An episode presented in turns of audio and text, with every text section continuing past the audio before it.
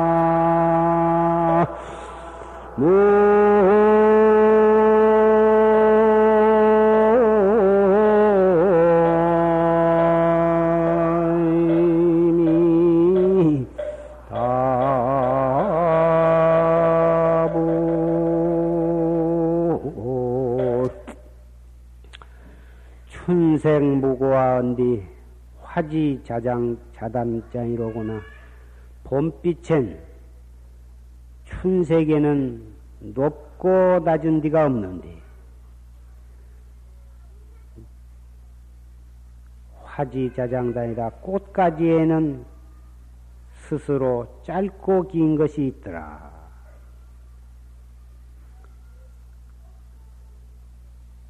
봄이 돌아와서 요새 며칠 동안 좀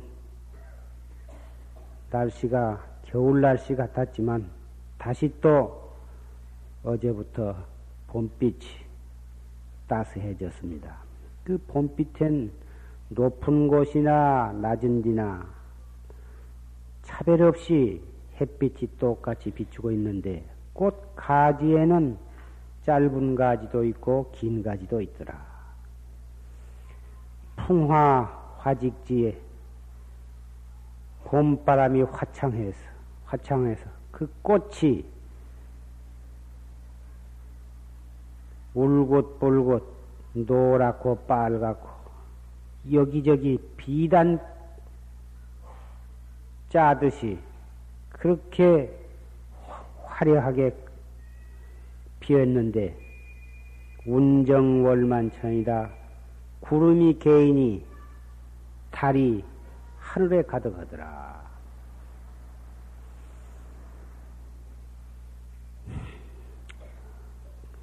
수일 전에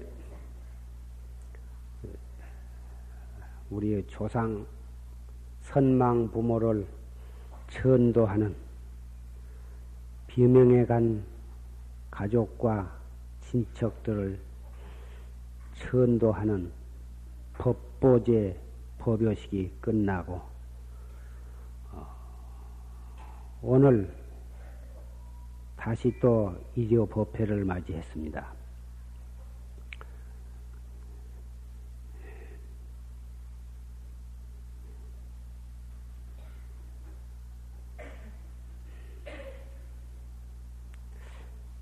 선망 부모나 원근 친척 또 우리 살아있는 사람이 왜 이렇게 세상에 태어나서 한평생을 살다가 사는 가운데에는 때로는 웃고 때로는 울고 때로는 성을 내고 때로는 원망하고 왜 이렇게 한결같이 잘 살지를 못하고 겨울 날씨에 바람 불었다 눈 왔다 비 왔다 봄이 돌아와 가지고도 계속해서 화창하지를 못하고 갑자기 바람이 불기도 하고 기온이 기온이 내려가서 눈이 겨울처럼 쏟아지기도 하고 이러는 가운데에 하루하루가 지내서 다시 또 잎이 그러다 보면 어제 다르고 오늘 다르고 이렇게 산 골짝 덜 도해지 할 것 없이 나무 가지에는 파릇파릇 생기가 돋아나고 그래서 잎이 피고 꽃이 지고 이러는 가운데 벌써 어, 5월 양력으로 5월 초하로 일요 법회를 맞이했습니다. 이 우주 천지 자연계나 우리 인간 세상이나 그 근본에 들어가서는 조금도 차등이 없는 것입니다. 한 번 태어난 사람은 자라서 늙어서 병들어서 죽고 모든 삼남만상도 한 번 생겨난 것은 얼마 동안 변해 가다가 마침내는 어, 파괴되어 버리고 사람이나 짐승이나 식물이나 어떠한 물체 심지어는 태양, 별, 달, 지구 이러한 모든 자연계도 역시 성주 괴공이 있습니다.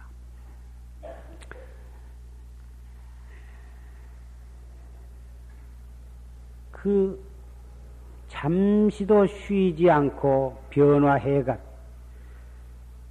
그 현상을 무상하다, 허망하다, 믿을 것이 못 된다. 확실히 믿을 것이 못 되고, 확실히 무상하고, 확실히 허망하지만,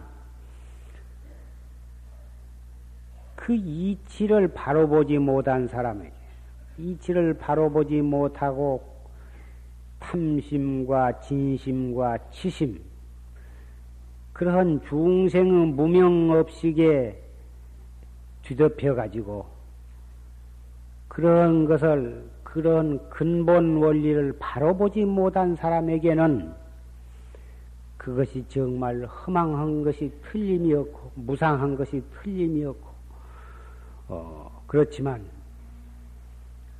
그 근본에 들어가서 지혜의 눈을 뜬 사람은 그 시시각각으로 변하고 변화해서 어, 그 무상하고 허망한 그 모습 자체가 그것이 바로 진리의 살아있는 모습이에요.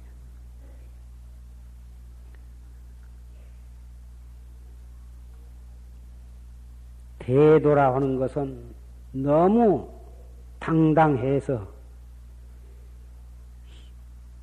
혁혁하고 분명한 것이다. 조금도 숨어 있는 것이 아니고 가리워져 있는 것이 아니에요.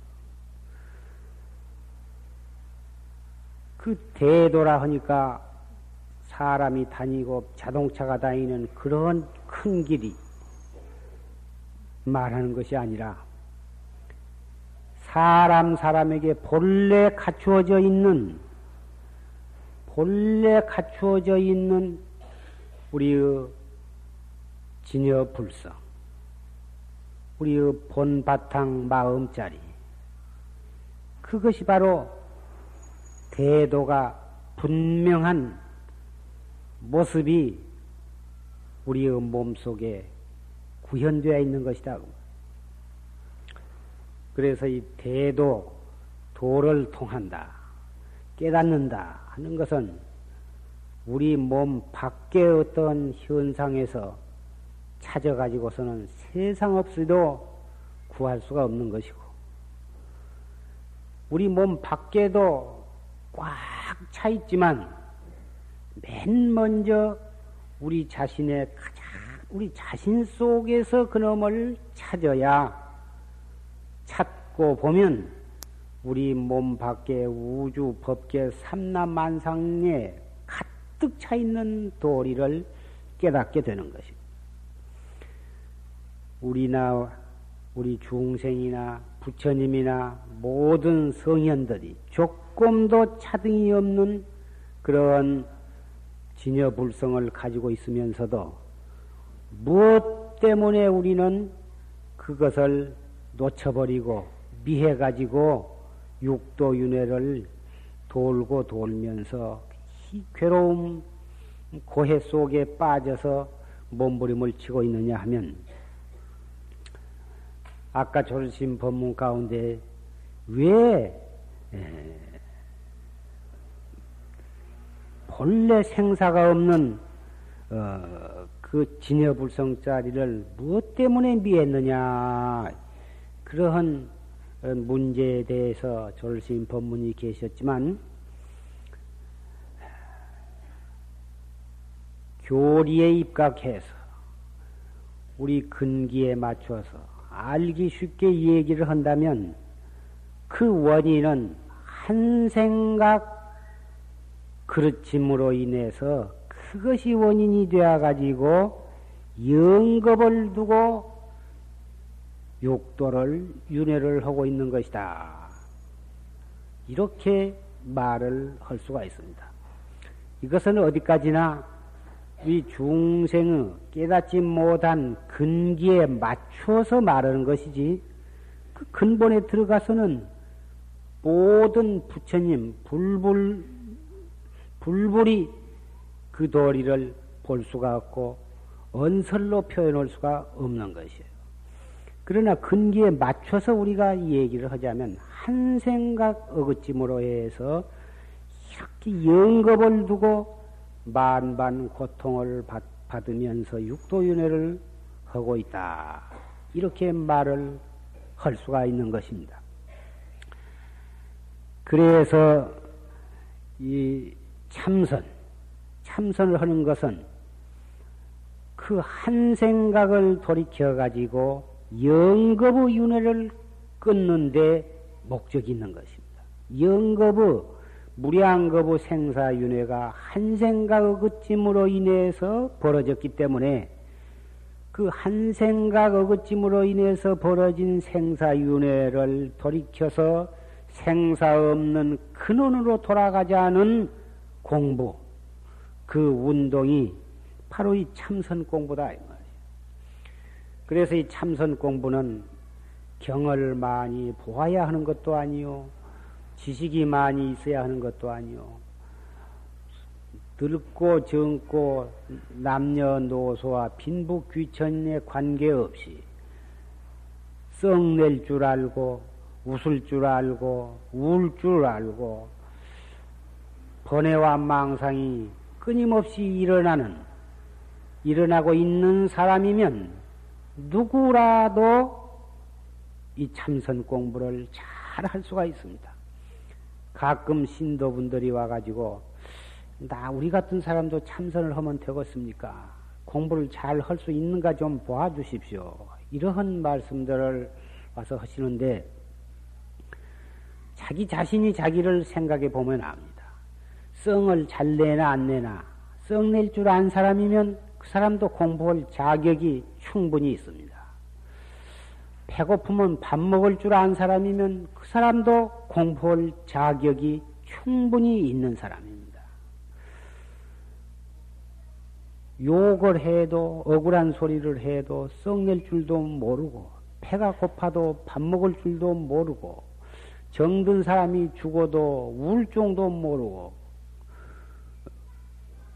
이렇게 된 사람은 그 사람은 살아있는 사람이라 할 수가 죽은 사람이나 그렇지 않으면 정신이 아주 어, 이상이 생겨서 분, 인간의 정상적인 어, 상태를 벗어나 버린 사람이니까 그런 사람은 참선을 할 수가 없습니다만은 정상적인 정신 상태를 가진 사람이면 탐심도 있을 수가 있고 진심도 있을 수가 있고 치심도 일어나는 것은 너무나 당연한 일이에요. 번의 망상이 원래 중생의 살림살이고 모든 부처님의 어, 근원이니까 중생심이 바로 대총상 법문 체거든 깨달음에 이르는 이를 수 있는 깨달음 진여 불성이 바로 그 중생의 번외 망상이라고 하는 광산 속에서 어, 찾아야 되는 것이니까.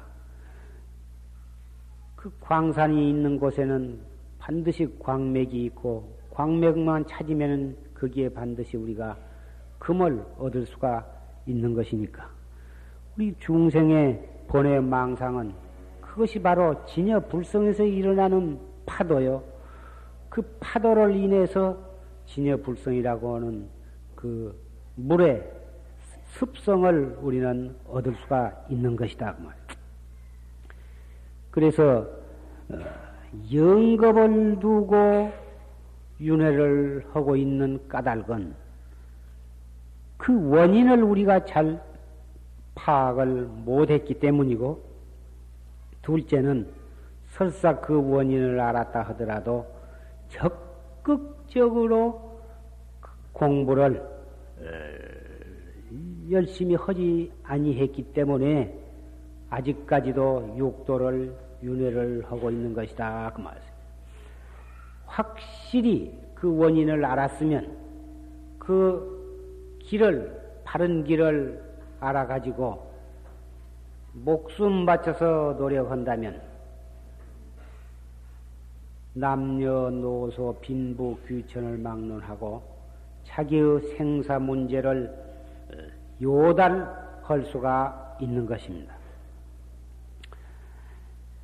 정문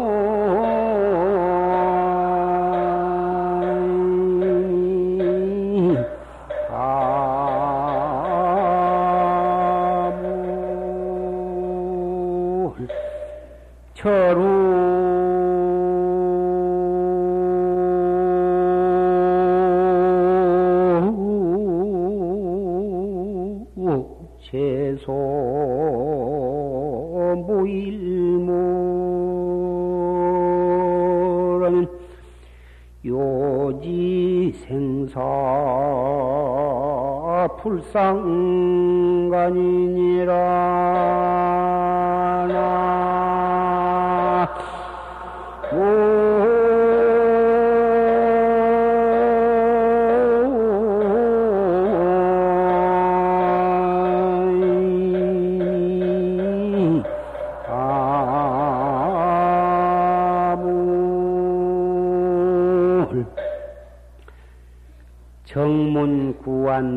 내단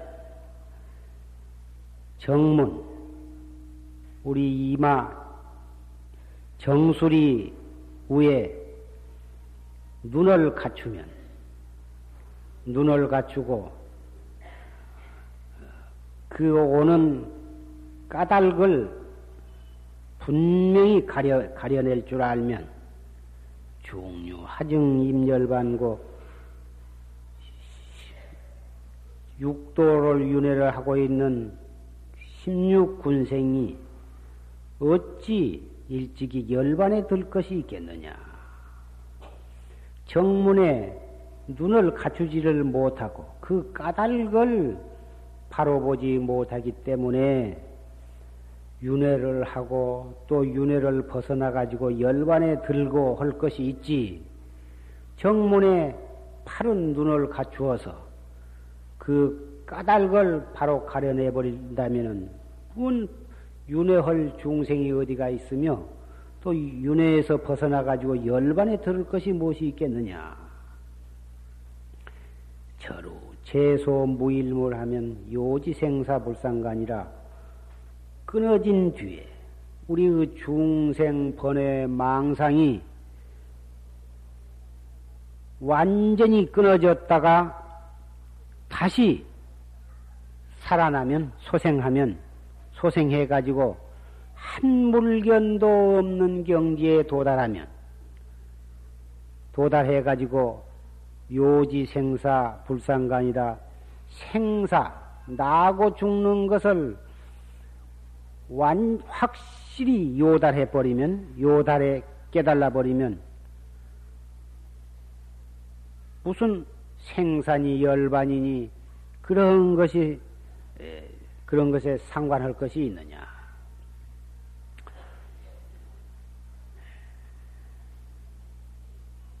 우리의 정문, 정수리, 머리 꼭대기 정수리에 눈을 갖춘다 그랬는데, 지혜만 있고 자비가 없으면 그 눈을, 두 눈을 다 갖춘 것이 못 되고, 짝눈, 일처간 뱉기는 갖춘 것이 못 되는 것이고, 또 자비만 있고 지혜가 없으면 그것도 외쪽 눈뱉기는 갖춘 것이 못 돼. 자비와 지혜 두 가지를 다 갖추어서 출입에 자제해요.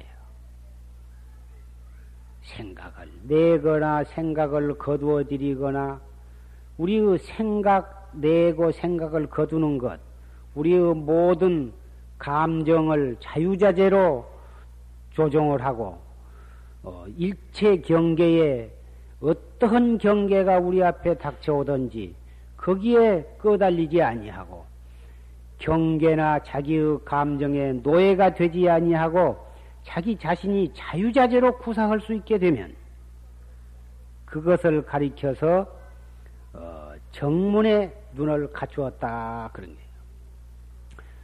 지혜의 눈도 갖추고 무연자비를 자유자재로 어, 쓸 수 있어 가지고 그러면서도 조금도 경계나 자기의 감정의 노예가 되지 않고 일체처 일체시에 속박됨이 없이 자유자재하면 그것을 정문의 눈을 갖추었다 이렇게 말하는 것이.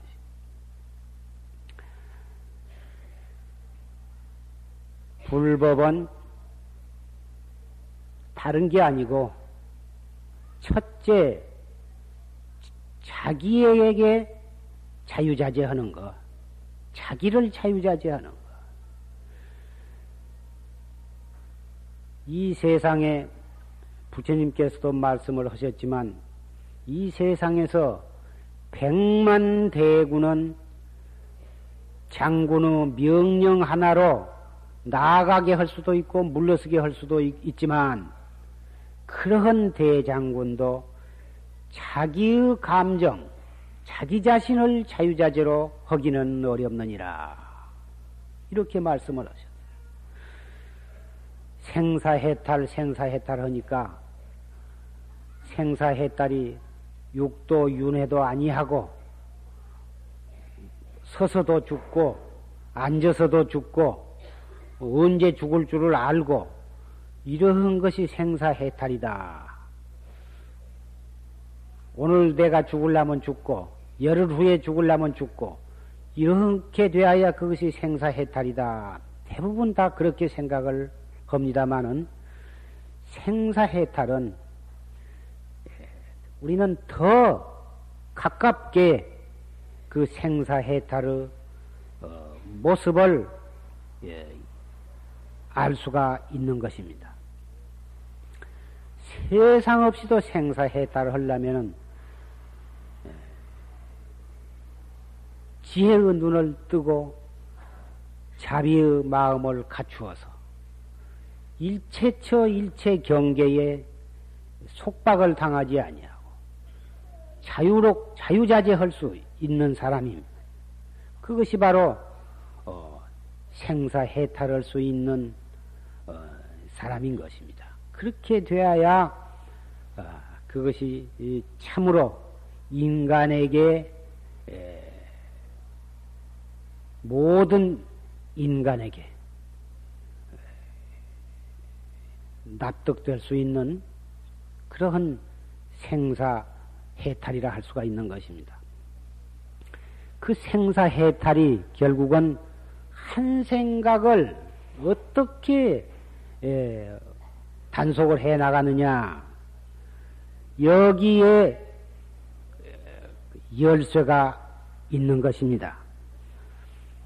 전혀 생사해탈의 근원이 한 생각으로 인해서 어, 일어난 것이기 때문에 생사해탈은 어, 3천년 동안을 여러 어, 조사 선지식들이 에, 부처님의 법에 의지해서 스승으로부터 배우고 지도를 받고 스스로 그것을 실천을 하고 그 도리를 체달을 하고 그래가지고 또 그 밑에 제자에게 또 지도를 하고 이렇게 개개승승 등등 상속해서 전해 내려온 법이 바로 이 참선법이요 활구 참선법이라 하는 것이요. 일어나는 어떠한 생각이라도 그 생각이 망상이건 잡념이건 남을 죽이려고 한 마음이건 썩내는 마음이건 슬픈 마음이건 무슨 생각이라도 그것은 상관이 없습니다. 무슨 생각이 일어나든 간에 그 일어나는 그 생각이 다음 생각으로 옮겨가기 전에 빨리 그 생각을 돌이켜서 그 생각 일어나는 곳으로 자기의 생각을 돌이켜 비출 때 그것이 생사 윤회의 길로 어, 끌려갈 뻔하다가 다시 자기의 근본으로 돌아오는 그 순간인 것입니다. 생사윤회가 생사윤회와 생사해탈의 갈림길이 바로 그 한 생각, 여러분이 절에 와 계실 때나 가정에 계실 때나 돌아가 중간 기차나 차중에서나 직장에서나 어디에서 무엇을 할 때든지 그 일어나는 한 생각으로 인해서 지옥으로도 끌려갈 수 있고 천당으로도 갈 수 있고 축생이 될 수도 있고 다시 사람으로 돌아올 수도 있고 예, 부처님의 어, 세계로 돌아올 수도 있고 하는 그 기가 막힌 요점이 바로 그 한 생각에 달려 있는 것입니다. 이건 불법의 가장 어, 근본이요 최고요 최상승법이어서 지극히 평범하고 지혜가 있는 사람, 숙세의 인연이 있는 사람은 한 번 들으면 탁 알아차릴 수가 있는 것입니다. 과연 그것이 불법이라면 나 이제부터 불법을 믿겠다. 그런 사람이 나는 가끔 그런 분을 만납니다마는 이 도리는 그렇게 분명한 것이고 이건 모든 종교를 다 포섭할 수 있으며 모든 종교를 초월하는 그러한 어, 진리로 가는 길인 것입니다. 이러한 법문을 듣고서 믿어지지를 않고 확신이 쓰지 않는다면 어, 그것은 너무나 우스운 일이라 할 수밖에 는 없는 것입니다. 이 우주에 우주가 이 태양계를 중심으로 한 이 세계도 굉장히 방대한 것이지만 그 태양계와 같은 세계가 동서남북 사방 사유 상하 합해서 시방세계인데 끝없는 한량없는 시방세계에 수 백억만 개의 태양계와 같은 세계가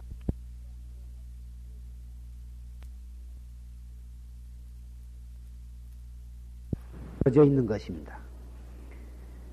그 많은 세계의 중심이 어디냐? 그 중심이 과연 그 모든 물체나 모든 것에는 다그 중심이 있는데 그 중심을 잡지 못하면 넘어져 버립니다. 집, 집이나 이런 책상이나 의자나 어떠한 물건, 꽃병이나 무엇이라도 중심이 잡히지 아니하면 그것은 안짐새가 불안해서 끄떡하면 넘어져 버리 넘어져 버리게 됩니다. 근데 그 우리의 몸도 중심을 잡지 못하면 쓰러져 버리게 된 것입니다. 우리의 생각도 중심을 잡지 못하면은 미친 짓을 하게 되는 것이고 우리의 정신도 중심을 잡지 못하면 어, 말도 허튼 소리가 나오게 되고 우리의 육체도 역시 마찬가지입니다. 그러면요 우주 법계의 이 광활한 넓고 넓은 무한대의 이 우주 법계의 중심은 어디냐?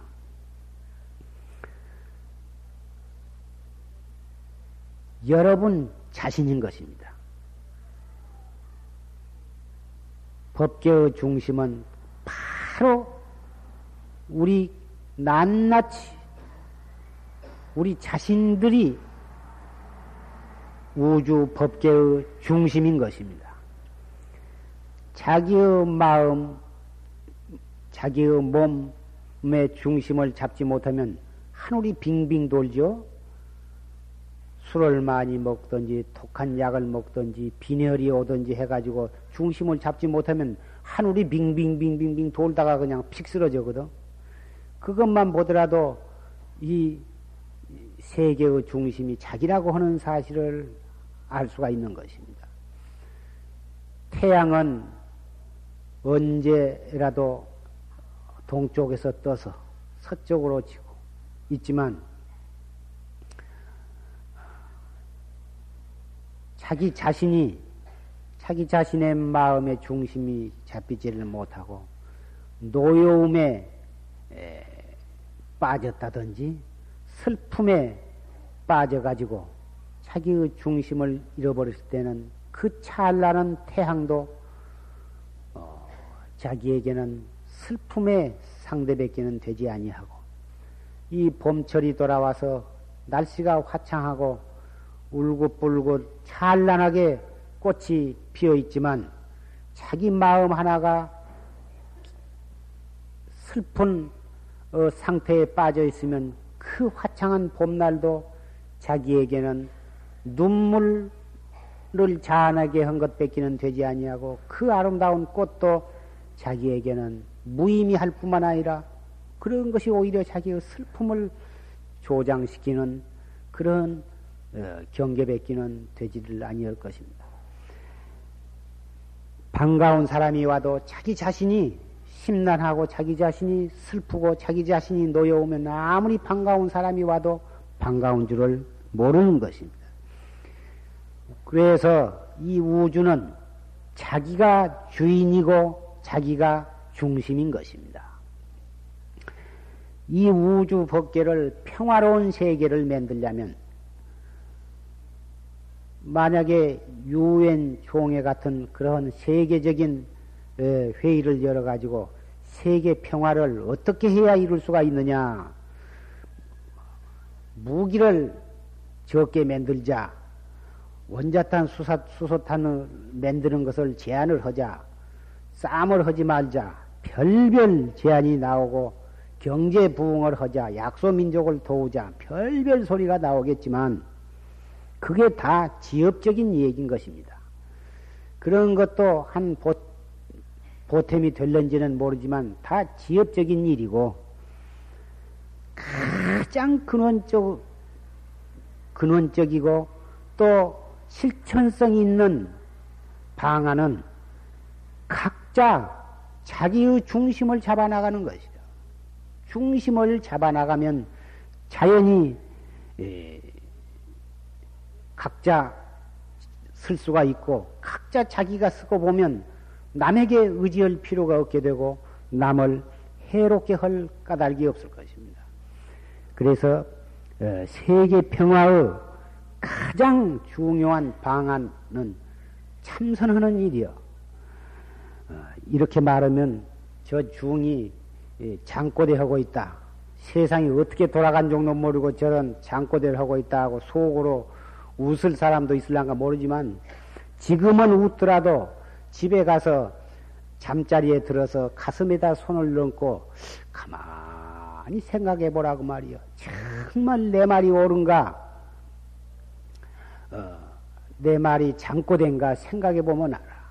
자기 자신의 행복이 바로 가정의 행복이 되고 자기 자신의 행복이 바로 나라의 행복이 되고 세계의 평화도 이룩된다고 하는 사실은 이것은 절대 적인 진리인 것입니다. 그래서 부처님께서도 그것을 주장을 하셨고 모든 성현들도 한결같이 그러한 어, 말씀을 하신 것입니다. 표현의 차이는 있지만 그 근본에 들어가서 잘 그 뜻을 음미해 보면 모든 성현의 말씀의 공통점이 바로 그 점인 것입니다. 그것이 바로 초점인 것입니다. 너무나 당연하고, 너무나 간단하고, 너무나 쉬운 일이고, 너무나 가까운 일이고, 너무나 실천 가능성이 있는 일인데, 어찌된 셈인지 세상이 갈수록 그 너무나 가깝고 평범하고 위대한 사실에 대해서 등한히 하고 한결같이 지업 뿌리를 버리고 지업으로 지업으로 달아나서 자기 자신의 행복을 구한다며 불행의 구덩이를 파고 있고 가정의 행복을 위해서 노력한다는 것이 가정을 멸망으로 이끄는 짓을 하고 나라의 행복을 위해서 어, 힘을 쓴다고 하는 것이 나라의 예, 안원을 갖다가 아, 파괴하고 세계 평안을 부르짖는 동서 모든 정치인 모든 과학자들은 자기의 손으로 세계 평화를 갖다가 아, 파괴하고 있는 것을 우리는 냉정하게 생각해 보면 알 수가 있는 것입니다. 그래서 온 세계 사람들이 한결같이 한마음 한뜻이 되어가지고 이렇게 나간다면 세계 평화는 불과 며칠 안에 이루어지는 것입니다만은 업이 지중해에서 그렇게 다 믿지를 못하고 믿기는 해도 실천을 하려고 하지 않기 때문에 세계 평화는 세월이 갈수록 점점 어려워져 가고 있습니다. 이러한 때일수록에 우리 불자는 특히 최상승법을 믿는 우리 법보제자는 이 점에 대해서 차관을 해야 할 때라고 생각을 합니다. 한 사람이 이 생, 이러한 철저한 생각을 가지면 그 사람의 영향권 안에서는 최소한도의 평화가 이루어질 것이며 그런 사람이 두 사람이 생기면 그 두 사람의 영향권 내에서는 평화의 싹이 들 것입니다. 우선 이 공부를 열심히 실천하면 우선 자기 안의 행복이 이루어질 것이고, 그렇게 해서 이 운동이 한 사람이 열 사람으로 번지고, 열 사람이 백 사람으로 번지고, 백 사람이 만 사람으로 번져나간다면, 세계 평화는 틀림없이 가까운 장래에 이루어진다고 하는 확신감을 나는 가지고 있습니다. 부처님 말씀에도 내 마음이 청정하면 세계가 청정하다. 그 말씀이 바로 이 도리를 너무나도 분명하게 갈파하신 것입니다. 한 사람의 마음이 청정한데 어떻게 세계가 평정, 청정할 수가 있느냐? 그건 이론상의 문제일 것이다. 하지만 금방 이 송담이 분명하게 설명을 해드린 바와 같이 너무나도 확실한 것입니다. 이것은 하나에다 하나를 붙으면, 보태면 둘이 되고, 둘에다 둘을 보태면 넷이 된다고 하는 사실보다도 더 분명한 것입니다.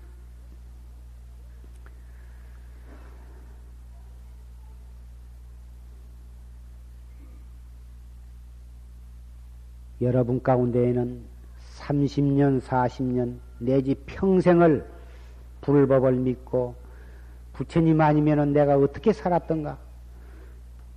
그렇게 불법을 좋아하고 믿고 의지하고 그러신 분들이 많이 계실 줄 생각을 합니다만은 처음부터 이러한 최상승법을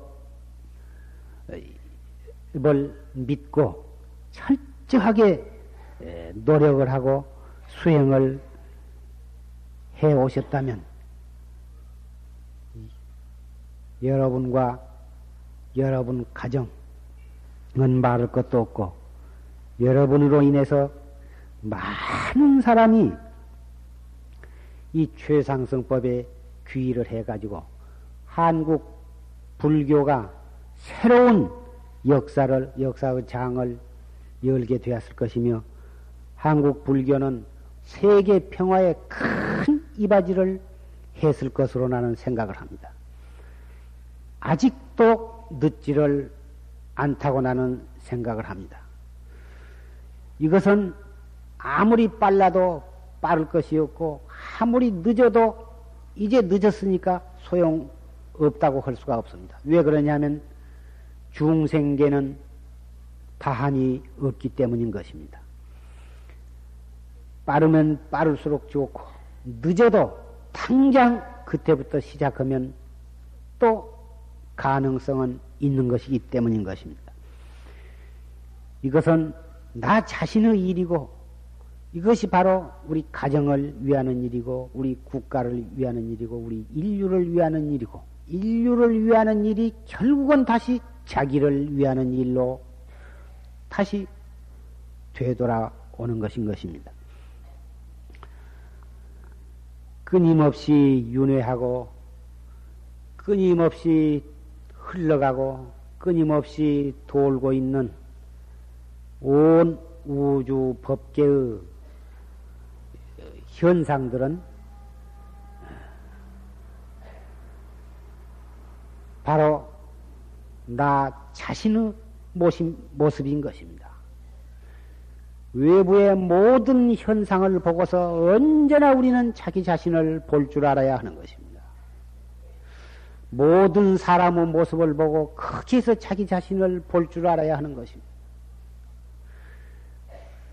형무소에 진역을 살고 있는 그 죄수들의 모습을 보고서도 자기를 봐야 하고 도살창에서 하루에만 수천 마리씩 죽어가는 그 소나 돼지의 모습을 보고도 자기를 볼 줄 알아야 하고 거리에서 방황하고 있는 거지나 불량배를 보고도 자기 자신을 보고 자기 자녀를 거기서 볼 줄 알아야 하고 불쌍한 노인 모든 노인의 모습을 보고도 자기의 부모를 거기서 보고 다시 한 걸음 더 나아가서 그, 그 모습을 보고 자기를 자기를 볼 줄 알아야 하는 것입니다. 이렇게 볼 때에 우리에게는 지혜의 눈도 거기서 떠지고 자비의 눈도 거기서 떠지게 되는 것입니다. 아까 처음에 지혜만을 갖추, 갖추고 자비를 갖추지 못하면 외짝 눈 뱉기는 아니 되고 자비만 있고 지혜의 눈을 뜨지 못하면 그것도 외짝 눈 뱉기는 안 된다고 말씀을 했습니다마는 최상승법은 바로 지혜와 자비의 두 눈을 동시에 뜰 수 있는 그러한 거룩한 수행 방법이라 할 수가 있는 것입니다.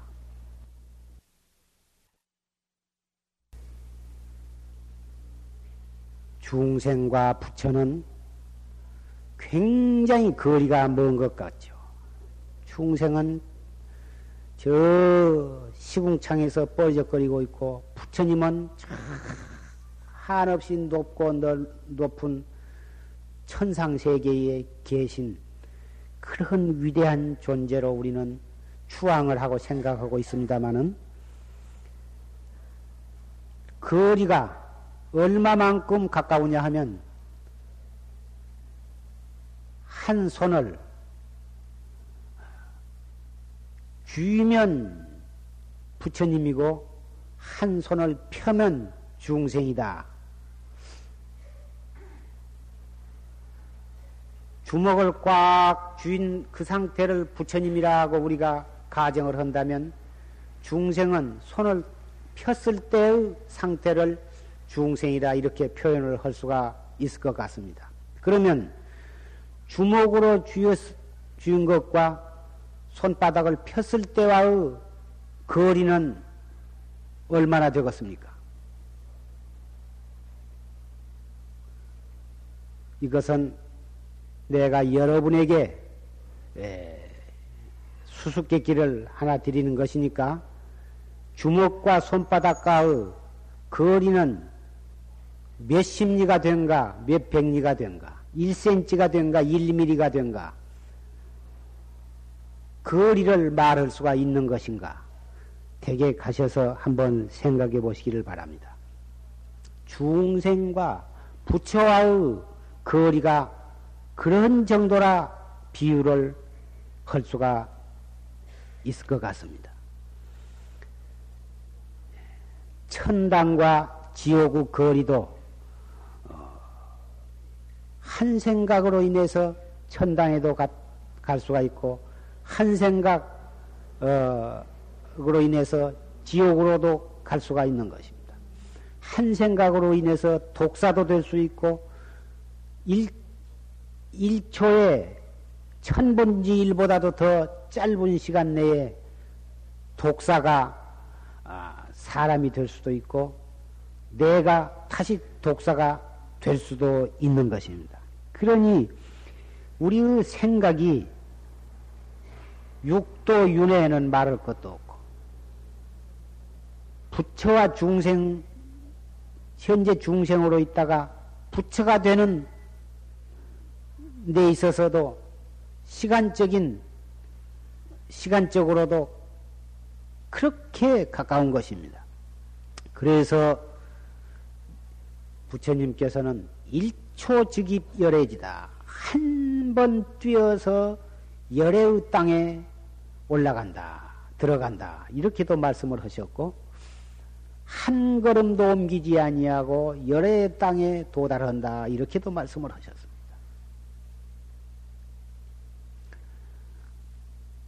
그리고 부처님께서는 어, 법화경에 보소가 제근이다. 보백꽃이 가까운 데 있느니라. 이렇게도 말씀을 하셨습니다. 우리에게 가까운 곳이 어디입니까? 보백꽃은 바로 깨달음의 경지요, 부처님의 경지요, 열반의 장수, 열반의 경지를 갖다가 보백 곳이다. 보소라. 이렇게 표현을 하셨는데, 그 보백 곳이 가까운 데 있다. 그러셨다고 말이요. 가까운 데가 어디요? 뒷방이요? 앞방이요? 자기에게 가장 가까운 데가 어디냐고 말이요.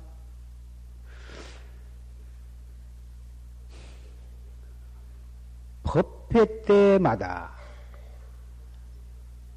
강조를 하고 큰곡긴 말씀을 드리고 있습니다마는 마냥 들어도 요점은 같아요. 마냥 헛소리 하지 다른 것 말을 할 말이 있어야죠. 재미있는 이야기,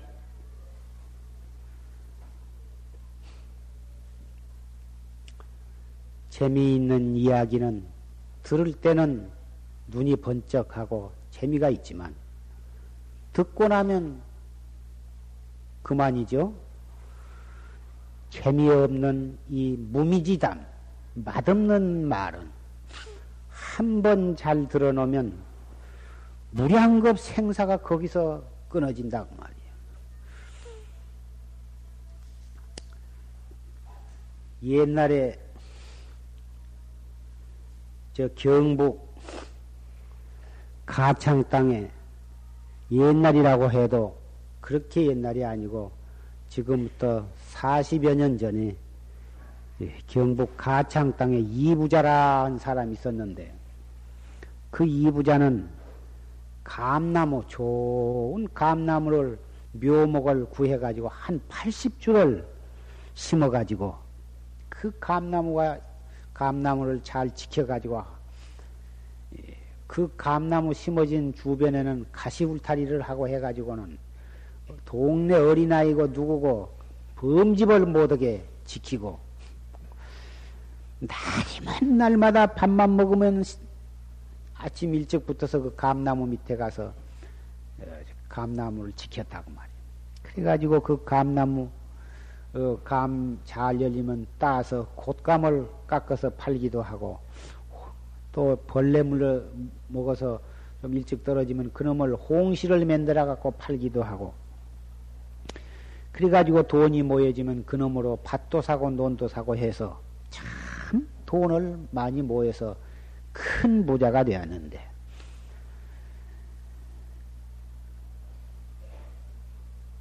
그 어머니가 칠심이 그 어머니는 70이 되도록 쌀독을 지켜 며느리를 얻어도 며느리한테 쌀독을 맡기지 아니하고 시어머니가 딱 쌀독을 지키고 끊임마다 쌀을 내줘. 그렇게 말하면 믿지 않으실 분이 젊은 분 가운데 있을런지 모르지만 지금은 쌀이 흔해서 어, 얼마든지 살 수도 있고 그렇지만 한 80년 전만 해도 한 40여 년 전만 해도 쌀이 극히 귀해서 어, 부잣집 아니면 쌀밥을 잘 못 먹고 어, 쌀 농사 지어도 여간에서 1년 내 계속해서 먹지를 못하고 보릿고개를 넘기가 대단히 어려운 고비였었고 그렇죠. 그러다가 해방되어 가지고 참 5.16 혁명이 일어나고서부터 차츰차츰 경제선장이 되어서 가난한 사람도 다 배고 배불리 먹게 살게 되고 가난한 사람도 다 학교도 다 다니고 대학도 다니고 이렇게 뭐다 되었지만 4, 50년 전만 해도 그렇게 곡식이 귀해서 참 며느리한테 쌀독을 맡기지 아니하고 시어머니가 70이 돼야도 쌀독을 지키고 쌀을 내주고 그런 분이 그 이부잣집 말고도 다른 데도 종종 있지 않았는가 그렇게 생각이 됩니다. 돈이고 재산이고 쌀이고 모든 관리를 그 이부자 내외의 7, 80이 되도록 그것을 직접 관리를 하고 체근을 하고 지키고 그랬었는데 그러다가 그 시어머니가 작고를 했습니다. 그래서 지금은 어른이 돌아가시면 장지에다가 바로 갔다가 묘를 쓰기도 하고 화장터에 가서 바로 뭐그 화장을 해서 뭐 하기도 하고 그러는데 옛날은 집 근처나 집, 집 안에다가나 집 근처에다가 가매장을 해가지고 육탈이 된 다음에 정식으로 산소에다가 예, 이장을 했었습니다. 그래서 그 과수원에 적당한 자리에다가 그 어머니를 어머니 시체를 갖다가 감회장을 했는데 돌아가신 뒤 한 3개월 후에 그 자부가 어, 이제 그 시어머니가 돌아가시니까 쌀독이 이제 며느리 차지가 되었죠. 그래서 한 3개월 뒤에 그 밥을 지으려고 쌀두지를 쌀두지 쌀독을 열어보니까 아, 그 속에 한자 이상 되는 뱀이 그 속에 서리서리 뼈아리를 틀고 있다고 말이야. 그래가지고 며느리가 바구리로 뚜구리를 그 쌀독을 덮어놨는데 바구리를 여니까 붉은 혀를 낼름낼름 하면서 아주 그냥 고, 고개를 번쩍 든다고 말이야. 깜짝 놀래가지고 뒤로 벌떡 자빠졌는데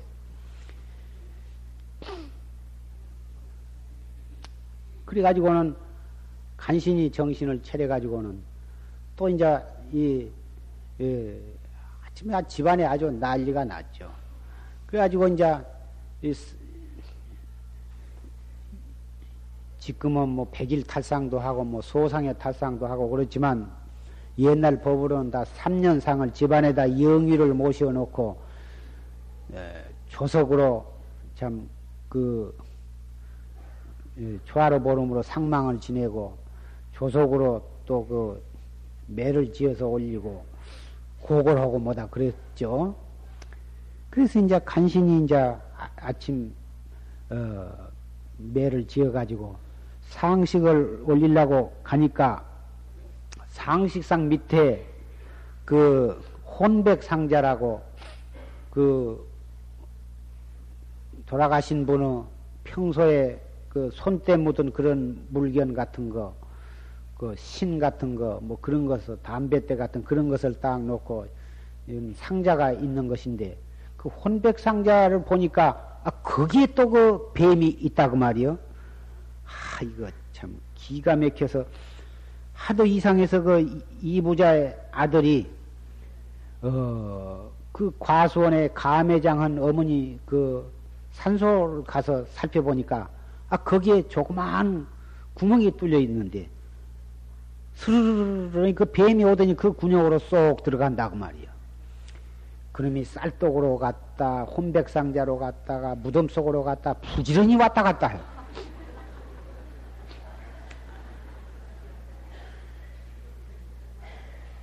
그래서 참, 이거, 어머니가 틀림없이 그 재산에 넘어 애착을 하고 감나무를 갖다가 그렇게 감나무 밭에 애착을 가지고 쌀독에 애착을 하고 재산에 애착을 갖더니 그런 애착을 가지면은 업이 되어 가지고 업이라 하면은 보통 구랭이 같은 것이 되어 가지고 그 자기의 재산을 감시 감독한다 그 말이에요.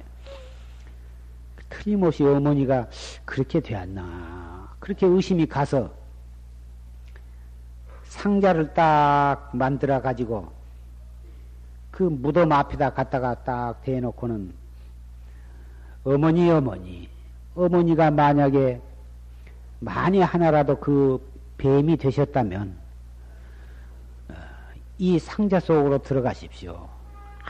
아무리 죄 많은 홀령도 팔도 구경을 하고 협천해인사 팔만 대장경 각을 구경을 하고 양산 통도사나 순천 송광사 같은 그러한 큰 부처님 도량을 구경을 하면 업장이 소멸이 되어 가지고 이고 등락을 할 수가 있다고 들었으니 만약에 어머니가 뱀이 되셨다면 이 상자 속으로 들어가십시오. 그러면 내가 어머니를 모시고 팔도 강산 구경도 시켜드리고 해인사 팔만 대장경과 양산 통도사 어, 사리탑과 어, 순천 송광사 도 참 구경을 시켜드리겠습니다. 그렇게 하고 몇 번을 계속해서 거기다 대고 절을 하면서 그랬더니 아 속에서 혀를 널름널름 하면서 그 뱀이 나오더니 한참 물구름이 아들을 쳐다보고 한참 뭐라고 뭐라고 널렁거리더니 아 상자 속으로 소르 들어갔다고 말이요. 이 얘기를 하니까 한 분도 좋으신 분이 없구만요.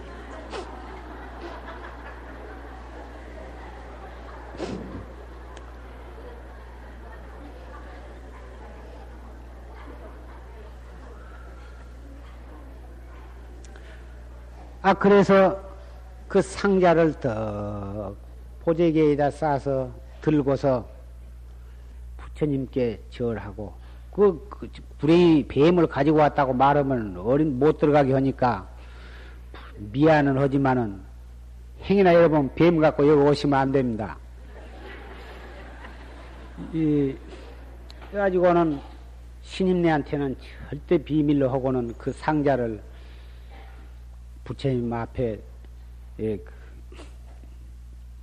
가서 자기 앞에다 딱 놓고 자기가 절을 부처님께 절하고 마음속으로 시극정성으로 우리 어머니가 이 흉한 탈을 벗고 좋은 곳으로 왕생을 하게 해 주십시오. 그렇게 눈물을 흘리면서 축원을 하면서 무수 배례를 하고 그리고는 거기서 나와서 적지사도 가고 여기저기 대구 동화사도 가고 좋다는 데는 다 댕기고 오대산으로 설악산으로 그저 바닥 구경, 산 구경, 좋은 데 좋은 데는 다 구경을 하고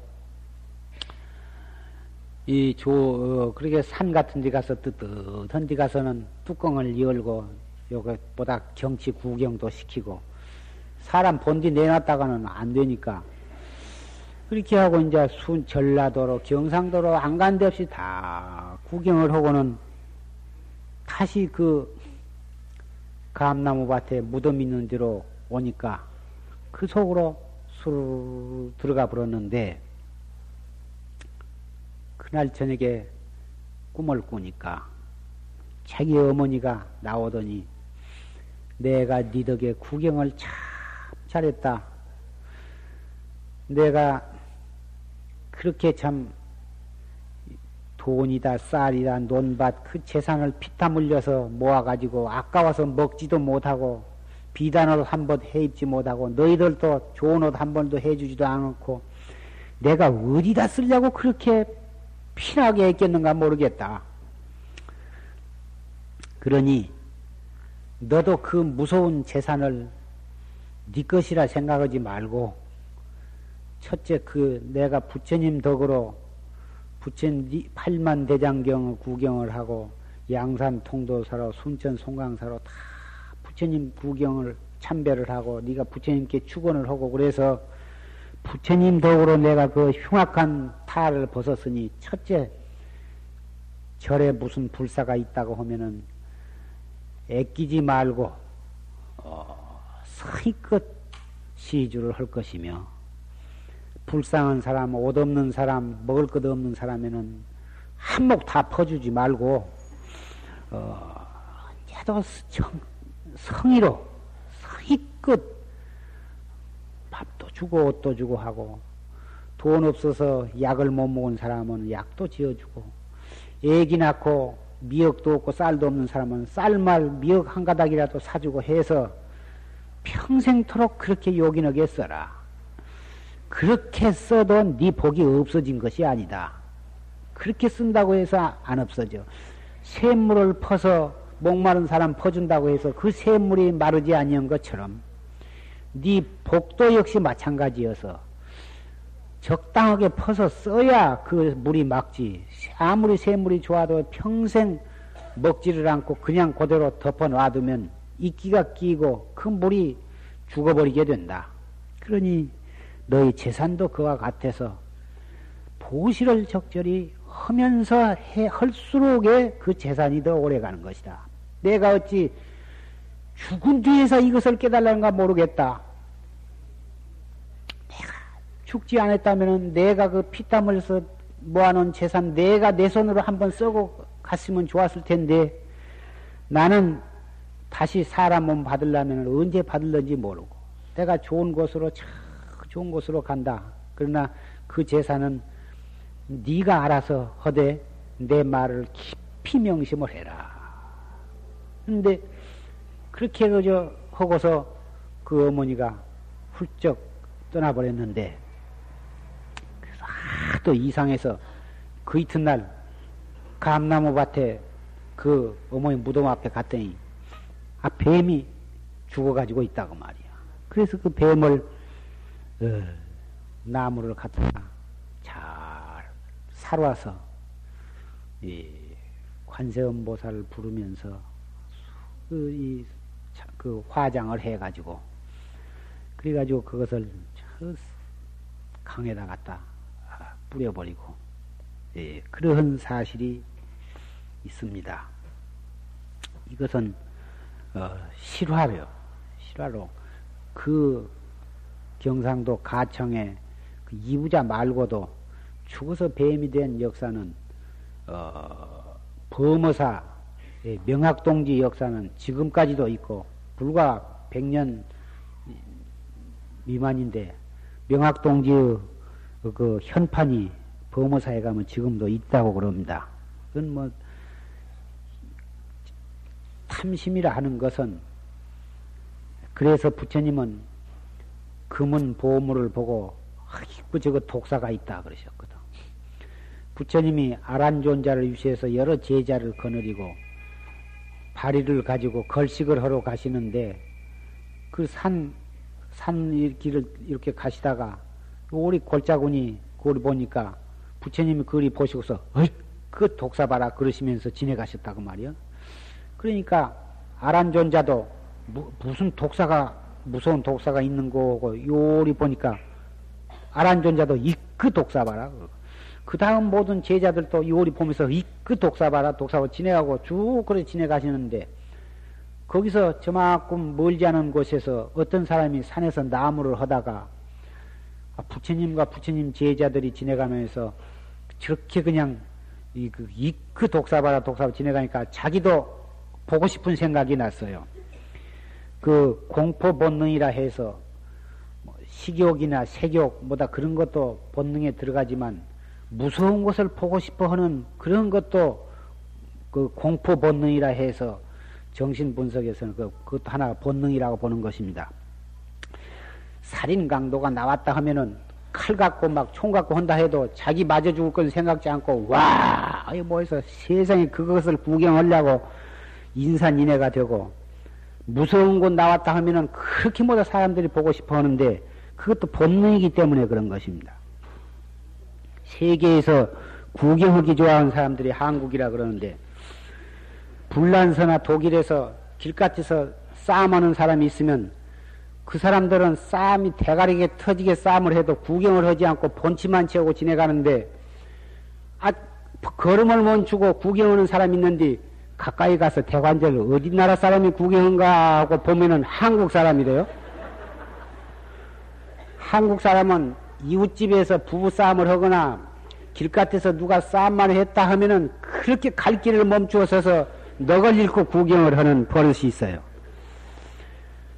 그, 아무도 구경하는 사람이 없으면 빠만 게 맞고 그냥 잘못했다고 사과를 하고 말아볼 텐데 구경꾼들이 모여들기 때문에 창피해서 그 사과를 안 하고 계속 자기가 잘했다고 그러고 그러다가 더 뒤지게 두드러 맞고 더 큰 싸움이 일어나거든요. 그래서 남 싸우는 데는 구경을 하지 안 하는 것이 좋습니다. 그래야 지들끼리 자기네끼리 그 타시락거리다 말아버리는 것입니다. 뭘 구경할 것이 없어서 남 두드러 맞는 것을 보고 그 그래서 어, 이 굴이 독사가 있다 하니까 그 나무꾼이 무슨 독사가 그렇게 무서운 독사가 있는가 하고 벌벌벌벌 떨면서 가까이 가. 독사는 잘못 건드리면 퍽쩍 뛰어가지고 모가지를 물어뜯거든. 그래서 가만 가만 가가지고 이렇게 내다보니까 무엇이 번쩍번쩍번쩍한디 처음에는 독사가 번쩍거린가 하고 깜짝 놀라서 물러섰는데 하도 이상해서 청황적백이 찬란하고 번쩍거려서 가만 가만 가서 유, 유심히 바라보니까 아무리 봐도 독사가 아니여. 그래 보니까는 금 목걸이, 금 반지, 보석 반지 굉장하다 그 말이요. 아, 부처님 눈에는 독사로 보이고 내 눈에는 독사가 저런 것으로 보이나 보다 해갖고는 무서워서 작대기로 멀찌감서 이렇게 건드려 보니까 아 쩌그렁쩌그렁 소리가 난 것이 독사 같으면은 꿈틀거리고 스르르 달라들 텐데 쩌그렁쩌그렁 분명히 살아있는 독사가 아니고 이 금폐물이 분명하다고 말이요. 그래서 작대기 끝에다 이렇게 끼워가지고는 들어 올려가지고 자기 앞에다 갖다 놓고 발로 이리저리 비벼보고 문대 봐도 틀림이 없다고 말이요. 아, 그래서 그놈을 이건 틀림이 없다. 그래가지고는 누가 본가 안 본가 뚫려 뚫려도 아무도 마치 본 사람이 없어서 그놈을 속옷에다가 똘똘 싸가지고는 그놈을 가지고 오는데 어떻게 가슴이 두근두근하던지 아, 집에 나무고 뭐시고 소용없이 집에 쫓아와서 보니까는 땀이 아주 척척하니 아주 그냥 옷이 흠뻑 젖었어. 그놈을 갖다가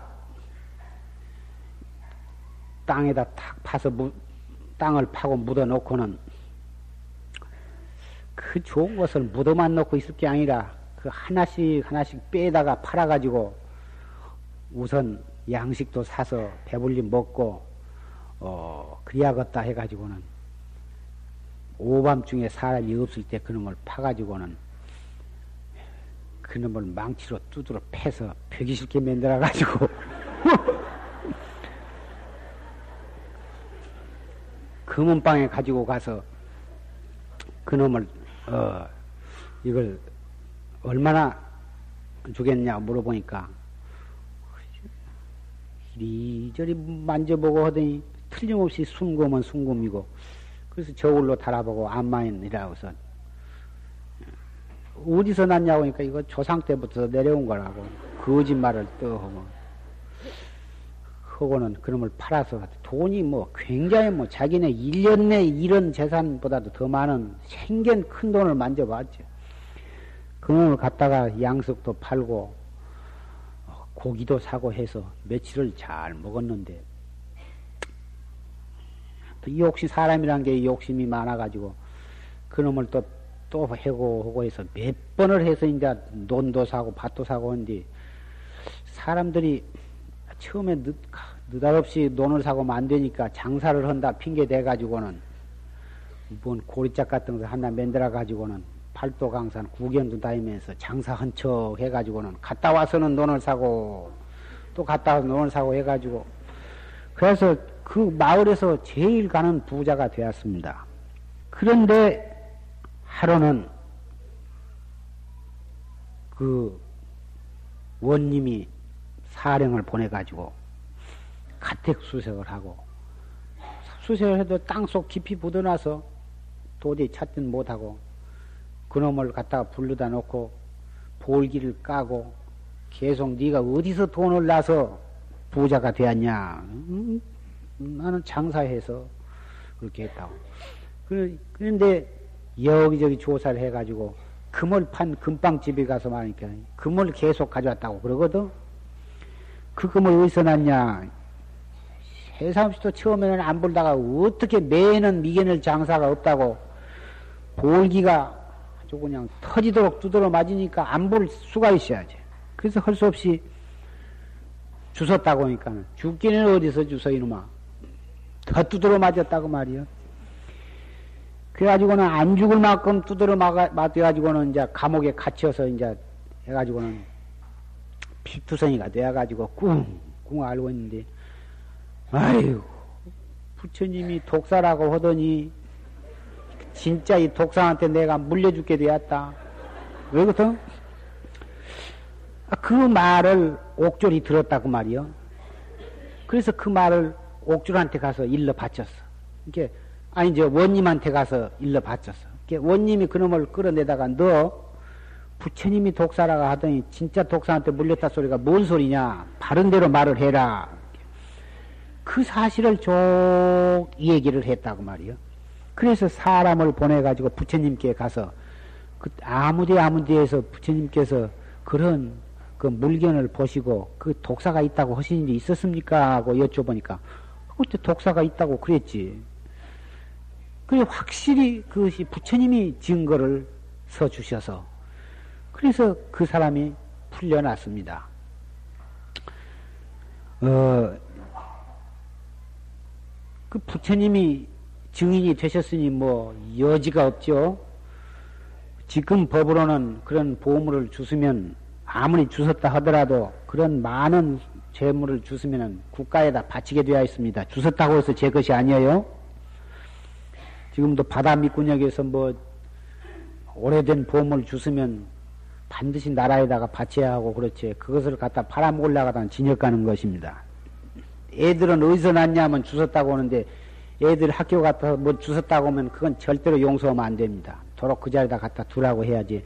주워왔다고 하면 그것이 어릴 때는 호기심이 있는 때라 흔히 다른 친구가 좋은 것을 가지고 있으면 그 갖고 싶은 그 욕심에 훔치는 수가 있거든. 꼭 도덕하는 그런 버릇이 없어도 아주 양갓집에 좋은 아들도 그런 욕심이 나면 혹 훔치는 수가 있는데 주웠다고 할 때 반드시 당장 그 자리에다 갖다 두라고 해야 그런 것을 훔치는 버릇이 없는 것입니다. 그걸 다 여러분도 다 아셔야 돼요.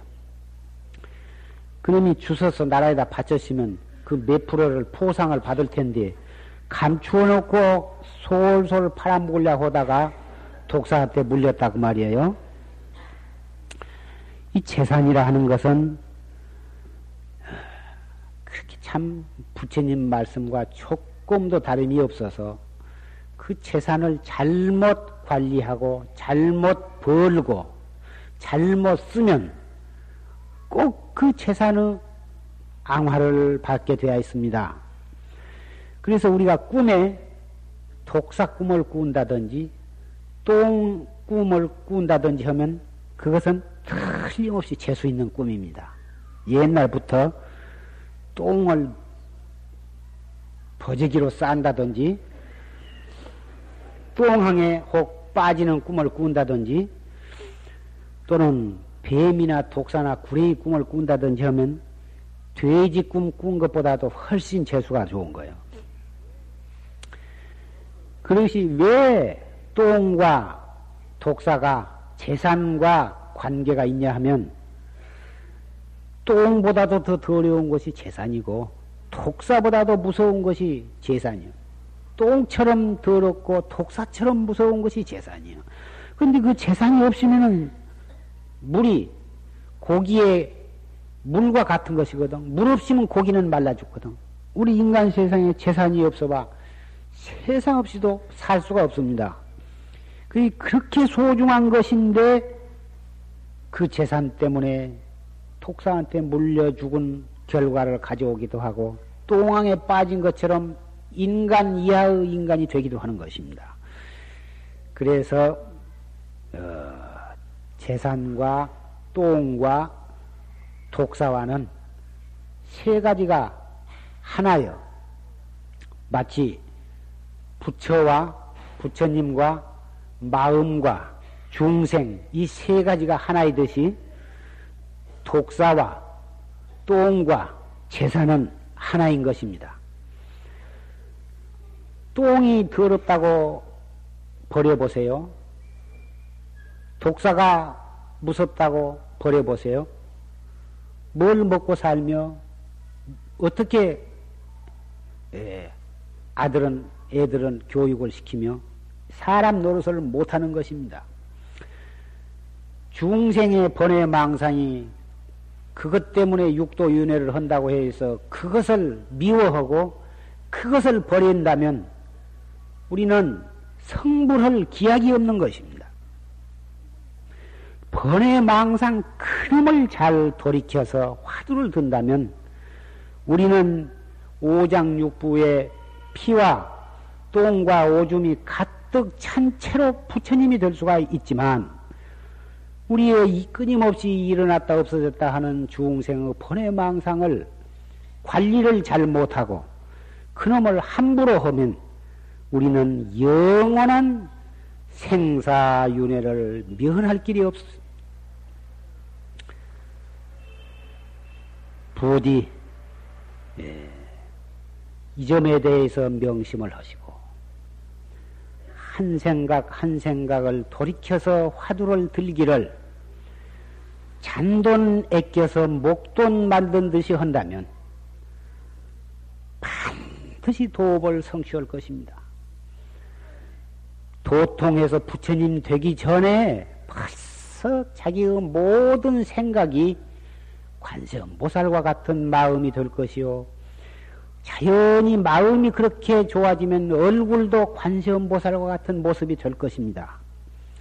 한번 벽이 쉽게 생긴 쌍판이 이목구 한다고 이뻐질까? 하지만 이쁘고 고운 것은 코가 크고 작고 뭐 눈이 크고 작고 하는 데 있는 것이 아니고 마음씨 하나가 고상하고 이쁘고 아름다우면 자연 히 모든 사람이 그 사람을 보면 보다 이쁘게 보고 곱게 보고 다 그 사람을 다정하게 생각을 하는 것입니다. 이것은 너무나 내가 평범한 이야기를 이렇게 하고 있어서 어떤 분은 용화사 법문 들으러 가봤자 수준이 얕아서 들을 말이 없어. 용화사 가면은 최상승 법문을 한다. 그래서 거기를 가서 법문을 듣자 듣자 해서 다정한 친구를 데리고 왔더니 한 번인가 두 번 듣고 가더니 내나 들어봤자 한 생각 단속하라는 소리고 수준이 얕아서 더 들을 것이 없다. 그래서 안 온다고 그래요. 과연 내가 무식한 소리를 이렇게 하고 있으니 수준이 얕다고 한 말을 들어도 제가 감수를 합니다. 하지만 말에 따라가지 말라 하셨어요, 부처님은. 말 뒤에 있는 그 뜻을 취해야지. 말을 따라가면은 진리를 보지 못하느니라. 부처님이 분명히 그렇게 말씀을 하셨거든. 내가 이렇게 알기 쉽고 평범하고 보잘 것 없는 소리를 한 것 같지만 저 말에 떨어지지 아니하고 그 말 뒤에 있는 뜻을 잘 음미를 하신다면 이 말 속에 화엄경이 들었고 법화경이 들었고 금강경이 들었고 원각경이 들었고 팔만 대장경이 이 속에 다 들어 있습니다. 부디 열심히 수행을 해서 무상한 생사 바다 속에서 영원한 보물을 캐게 되기를 간절히 부탁을 드립니다. 죽비를.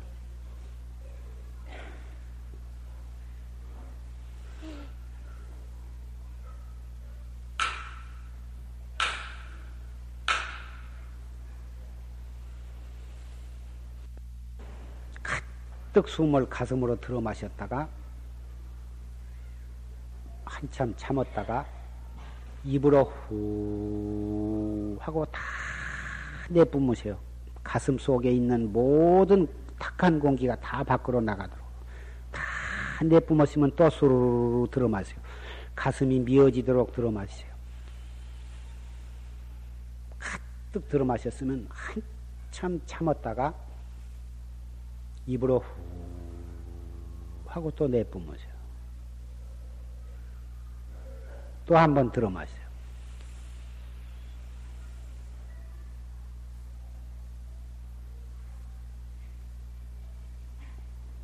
또 조용히 다 내뿜으세요. 다 내뿜었으면 이제 정식으로 본 호흡에 들어가는데 가슴은 그대로 놔두고 숨을 코로 들어 마시되 배꼽 밑에 단전 아랫배가 차츰 차츰 차츰 볼록원이 살아나면서 숨을 들어 마시는 거예요. 팔부쯤만 들어 마시고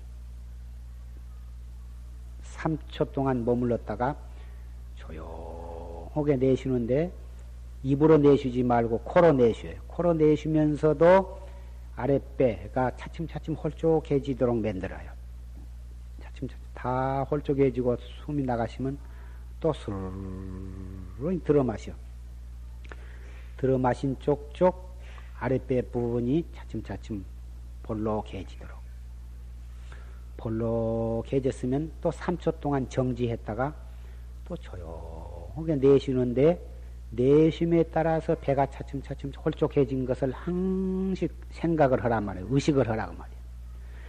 화두는 언제 드느냐 하면 들어 마셨다가 3초 머물렀다가 내쉬면서 이 먹고 속으로 그렇게 길게 하면서 숨을 내쉬는 거예요.